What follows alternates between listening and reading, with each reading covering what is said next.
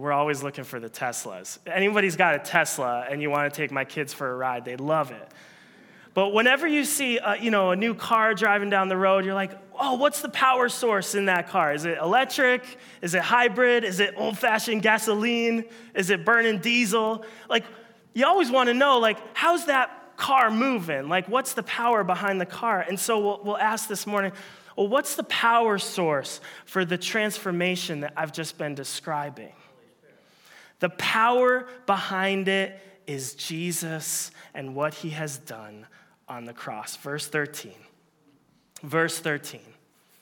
Now in Christ Jesus, you who once were far off have been brought near by the blood of Christ. Remember the distance between us and God, the hopelessness. The sacrifice of Jesus on the cross has made a way. It's made a way for the far away to be brought near. That, that verb, brought near in the Greek, it's a passive verb, which means this it means we're not the ones acting. God is the one acting. God is the one dying on the cross. God is the one bringing us near. Secondly, what's the power for reconciliation with our fellow man? Well, it's the same. It's Jesus. Verse 16, look at this that he might reconcile us both to God in one body through the cross, killing the hostility. Those two groups that couldn't get along, the Jews and the Gentiles, they're both reconciled to God now because of what Jesus did on the cross. And what he did on the cross, it resulted in the hostility between them being killed. Racism and prejudice and anything else that kept them or keeps us from loving and being united to brothers and sisters has been killed on the cross. When Jesus was put on the cross, all that garbage, all that hatred, all of that treatment, it was put to death. Look at verse 16 again. The hostility has been killed on the cross. I can imagine what some of the people in Ephesus were thinking as they read this letter 2,000 years ago. Paul, Paul, you don't understand. You don't get what this person did to me. Paul, you don't get it. They're culturally so different than me. I say black, they say white. I say red, they say blue. We're totally different, Paul. You don't get it. You don't understand what they did to me politically. You don't understand, Paul. Can you just imagine them saying that?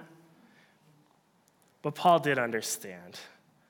Paul knew how controversial it was what he was writing. You, you want to know how I know that? You're going to get to this maybe next week, chapter 1, or chapter 3, verse 1.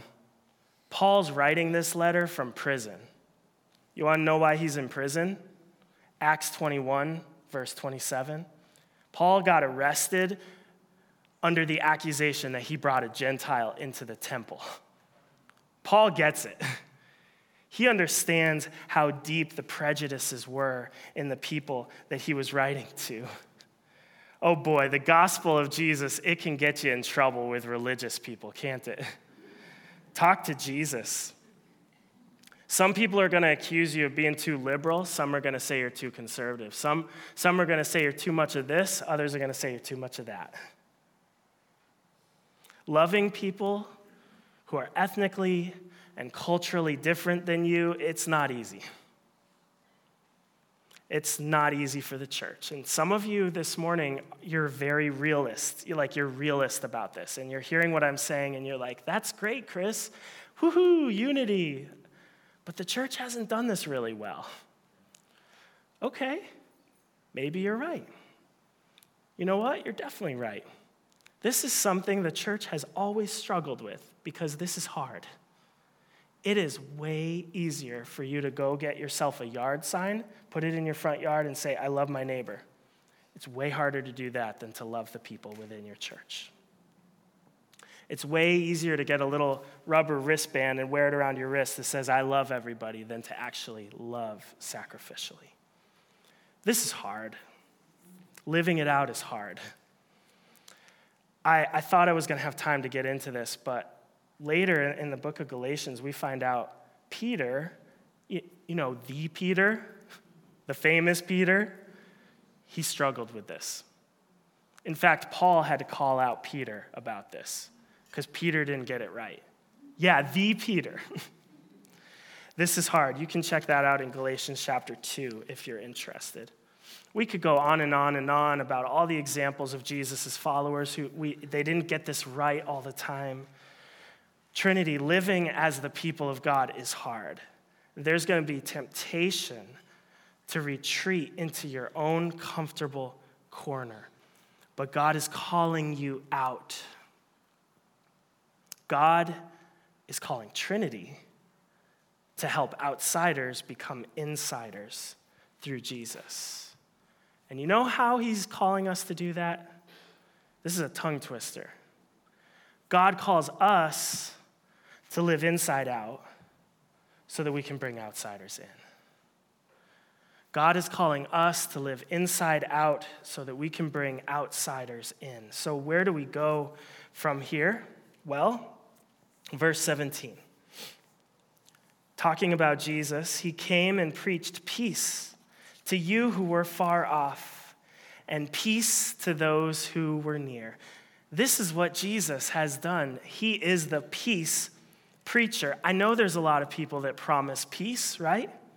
Lots of folks are looking for peace. I, I was looking at Oprah's website this week, and she's got this article How to Find Inner Peace and Happiness in the Chaos. I'm not going to pick on Oprah, okay?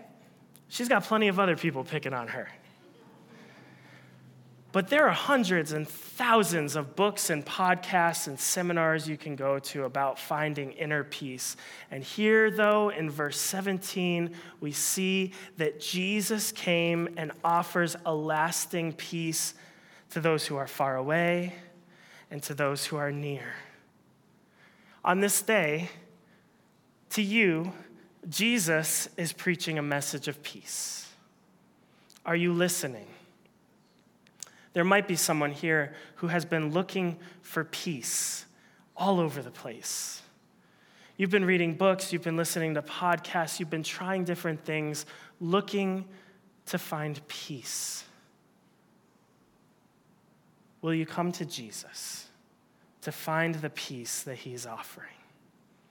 If you're a peace seeker this morning, I encourage you find it in Jesus. And Jesus was a peace preacher. We see this in verse 17, and he calls us to do the same thing. Into the anxiety and fear of the culture where we live, God is asking us to be peace preachers. In racial conflict, we get to preach a reconciling peace. In the chaos, we get to preach a steady peace. In anxiety and fear, we preach a comforting peace. Where there's division and hurt, we preach a forgiving peace.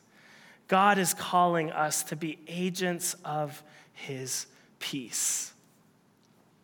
But as we tie this together, we can't let this be abstract, right? It's, it's great to know that God can reconcile groups that are at odds with one another, but living it out is way different, right? I know that I shouldn't eat high saturated fat and sugar and sodium. But when my wife made an amazing cheeseburger last night, it was really hard to say no to it. Right? Knowing something and actually doing it are two different things. So let's make this not abstract. Let's bring this down to the real world that we're living in. There might be someone at this very moment in this church who has a broken relationship with someone in this church. And that relationship might be strained for whatever reason. I have no idea why. Pastor Dan has not given me any insider information. and right now, you're thinking about leaving this church to get away from that person that's driving you crazy. That's not what happens when heaven invades relationships. When heaven invades relationships, we recognize Jesus actually died to bring us together. I want to encourage you if there's someone here that you need to reconcile with, do it. Jesus shed his blood so that you could. Or there might be someone this morning here who is just really struggling with hatred or animosity or frustration towards a group of people that maybe they see something about the world totally different than you. They may see something politically different than you, or socially, or ethically. And it may be one of your brothers and sisters in this room. And to be honest, it might be something like as trivial as what's the best translation of the Bible? or maybe someone is a Calvinist and you're an Arminian and you've just been butting heads about it for years. Or maybe it's some other theological thing that at the end of the day really doesn't matter. It might be someone in this church, it might be someone you work with, it might be a family member.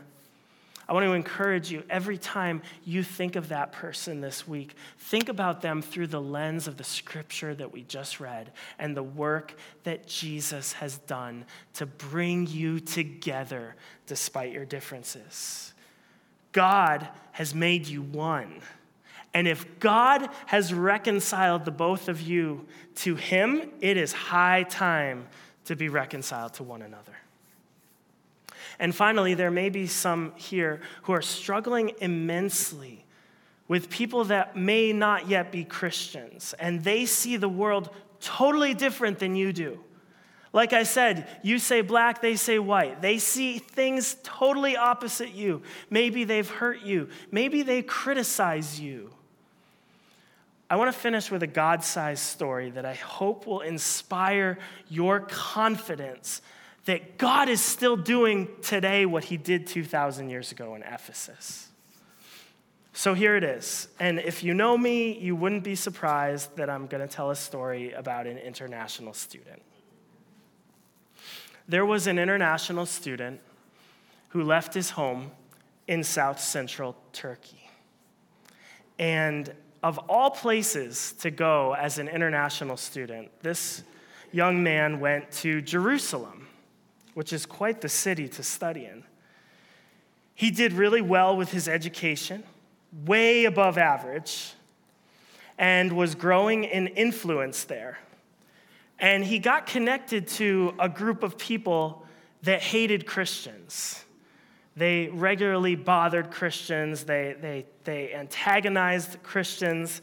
And some of the people in this group had, in fact, determined that they were going to kill Christians. And one day, this young man participated in the killing of a Christian. And after that, did not feel any remorse and continued again and again and again to terrorize Christians whenever he got the chance. And because he was well connected with the local government, he continued to terrorize Christians with impunity. Sounds like a pretty tough guy, huh? You want to know his name? Paul. The Apostle Paul. The one who wrote the letter that we're studying today.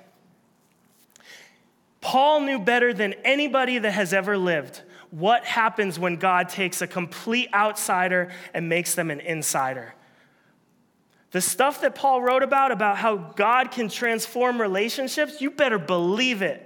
This guy understood it because he was the worst that he could be.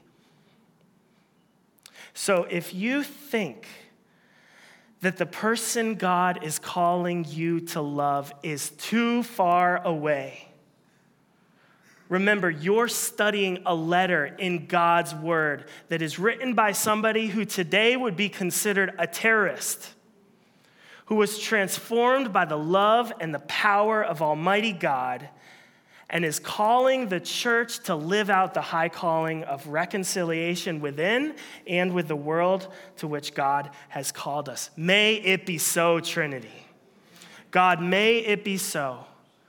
Paul reminds us not just with the words that he wrote, but with the life that he lived, that you are mighty and powerful. And God, I bless your name. I praise you. Something special is happening here in this room. God, you are doing something here at Trinity, and we bless your name. We thank you, God. May you continue to unite this church May their unity, despite all their differences, be this powerful proclamation to Fairfield and Bridgeport and beyond that the gospel they believe is true and powerful. God, may it be so. Amen.